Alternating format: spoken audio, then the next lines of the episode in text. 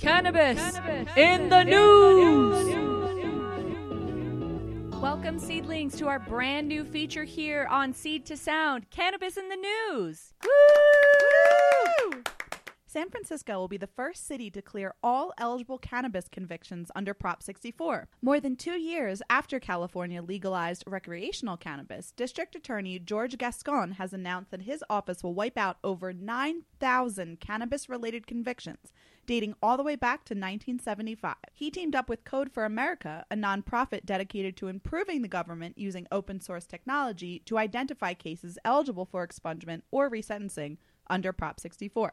They plan to complete a full sweep of all eligible cases within the next year. So over nine thousand people who have been convicted for any kind of crime related to cannabis will just have their records expunged, just like that. That's crazy. Yeah, that's insane. And finally, after Prop sixty-four passed in the twenty sixteen election, and now here we are, February twenty nineteen, making moves. Finally. Good job, California. Now, something that's so interesting about this is that it isn't just people, you know, interns sitting in a room scouring these records. They actually have this automated system that's doing this, like a computer program that is identifying which individuals will be eligible and then offering them this declassification or expungement of their record. Yeah, exactly. It's completely algorithm-based. We don't know exactly what those factors are, what they're specifically looking for within those records, and then found nine thousand records that could just automatically be expunged. The algorithm knows all. So one of my first questions here is, what will this mean for San Francisco? And then what will this mean for all other major cities? Are they going to follow suit? Are they automatically going to jump on this and decide, oh, yeah, guess what? It's legal now. Let's get rid of all these people who are sitting in jail or, you know, doing time and experiencing the legal ramifications of these pretty insignificant actions. Right. It's relatively speaking. It's super exciting because we do know already that there are several cities who are interested or who have already come on board with their own expungement processes. Seattle, Oakland, Chicago, Denver, Baltimore. I mean, honestly, most of these cities where, where medical cannabis use is legal, they are trying to find ways to expunge these various records. Uh, we actually had a guest on not that long ago, Rosalie Flores, talking about National Expungement Week in Denver, and there are so many other cities that are following suit with what people can do to get their records expunged if it's not through this wonderful algorithm made by Code for America. Absolutely. But the difference that the first difference I'm picking up on between the National Expungement Day slash Expungement Week in Denver that first happened last October versus this event currently going on in San Francisco is that individuals with cannabis related convictions in Denver had to had to take it upon themselves to bring their records to this organization, pay a fee, and then potentially be eligible for declassification or expungement. So I'm wondering, is this a program that can be implemented nationwide? I mean, or at least in states in which recreational cannabis is legal?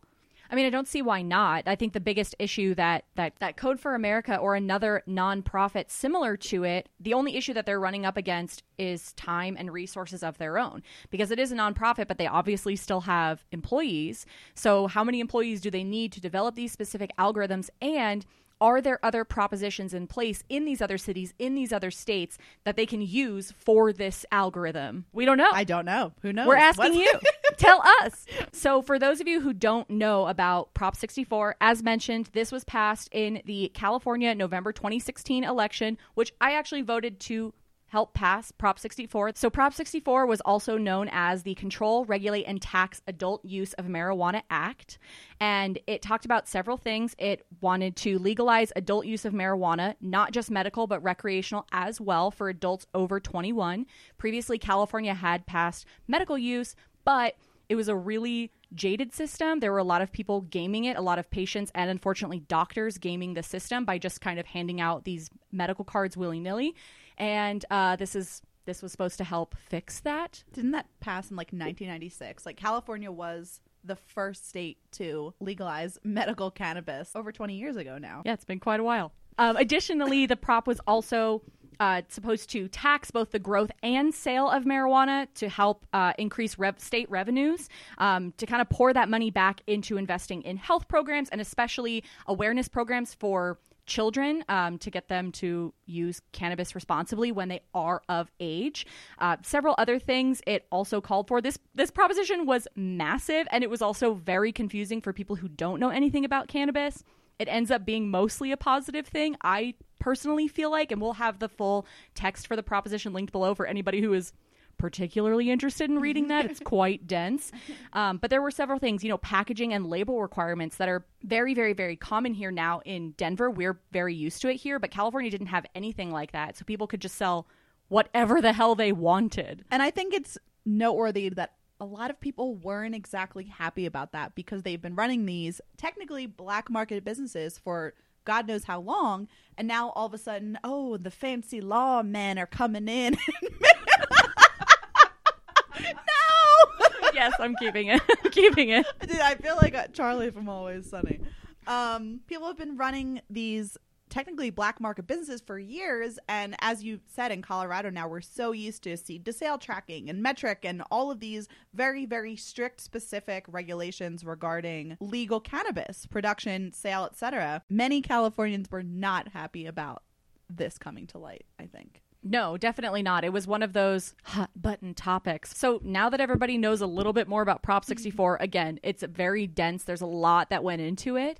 Um, but the reason why that's so important is because that was the main factor used in this algorithm created by Code for America to determine which records could and should be expunged.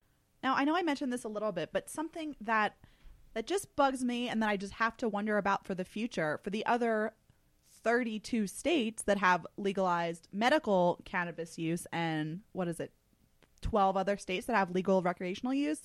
What is going to be the policy for people who have been penalized for this activity that is no longer illegal? To me, it would seem unjust if this was not a nationwide movement, if this algorithm was not shared among all legal states. I mean, that just seems like the only proper and just course of action to me. Yeah, absolutely. I mean, how many people are there still sitting in jail who don't need to be, who are now, regardless of when they get out of jail, they're going to have so many struggles getting housing, getting jobs, when if their records were expunged, like they should have been when these laws were first initially passed. Yeah, so what's what is their recourse? What are they supposed to do? I mean, they don't exactly have all of the resources in place while they're sitting in a jail or a prison.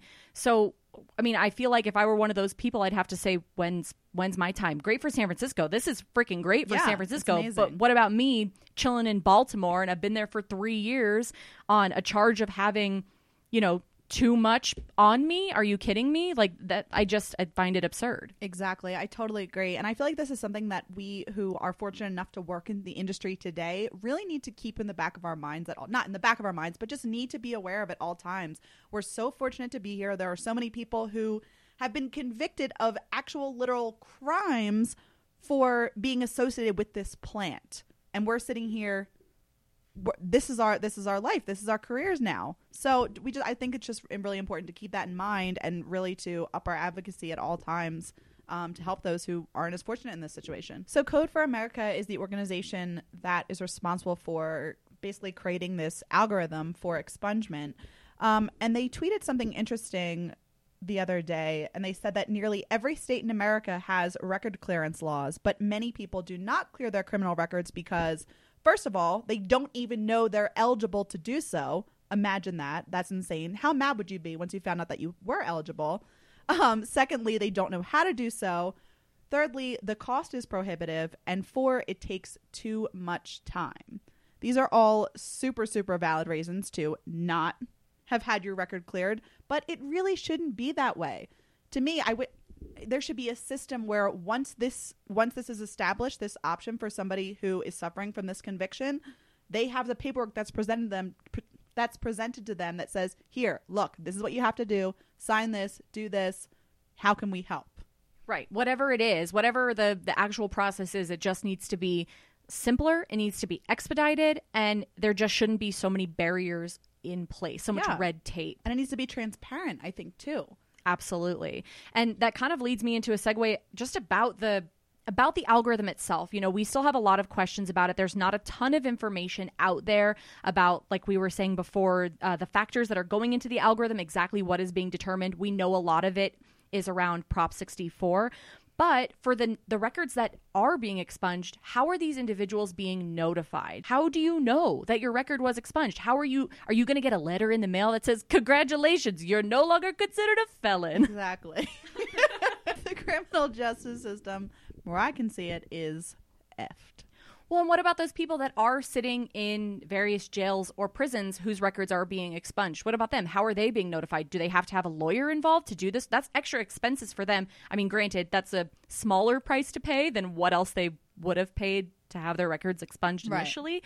But still, there are so many other factors that they have to consider. I mean, this could potentially be life-changing. We truly hope that it is life-changing for these individuals, but it's so much bigger than just expunging the records. Absolutely. So clearly this is a very intricate, very important issue. We don't have the answers. I wish we did. If you know anything more about this, please feel free to reach out to us in the comments, email us at podcast at vanks dot com. We'd really love to hear from you and get your thoughts and opinions on this. In the meantime, we're definitely going to stay up to date with this issue, with this story in San Francisco, um, and see what else Code for America plans to do for other cities across the country. And we will certainly keep you guys in the know. And check out the next episode of Cannabis in the News, coming Cannabis soon to speakers near you.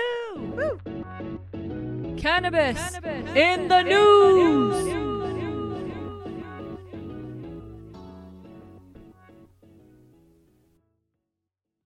Thanks for listening to today's show. To check out more great cannabis podcasts, go to podconnects dot com. Here's a preview of one of our other shows. Hi, I'm Gary, and I invite you to discover the Cannabis Podcast, a bi-weekly podcast focused on a Canadian's cannabis culture. I would be the Canadian, and my cannabis passion and culture has been building for five decades. I share that passion for this wonderful plant in every episode, through conversations with cannabis advocates and enthusiasts, stories about the ever-changing legal environment, and some hands-on testing of product in a segment I call Cultivar Corner. The Cannabis Podcast, a Canadian's cannabis culture, one toke at a time.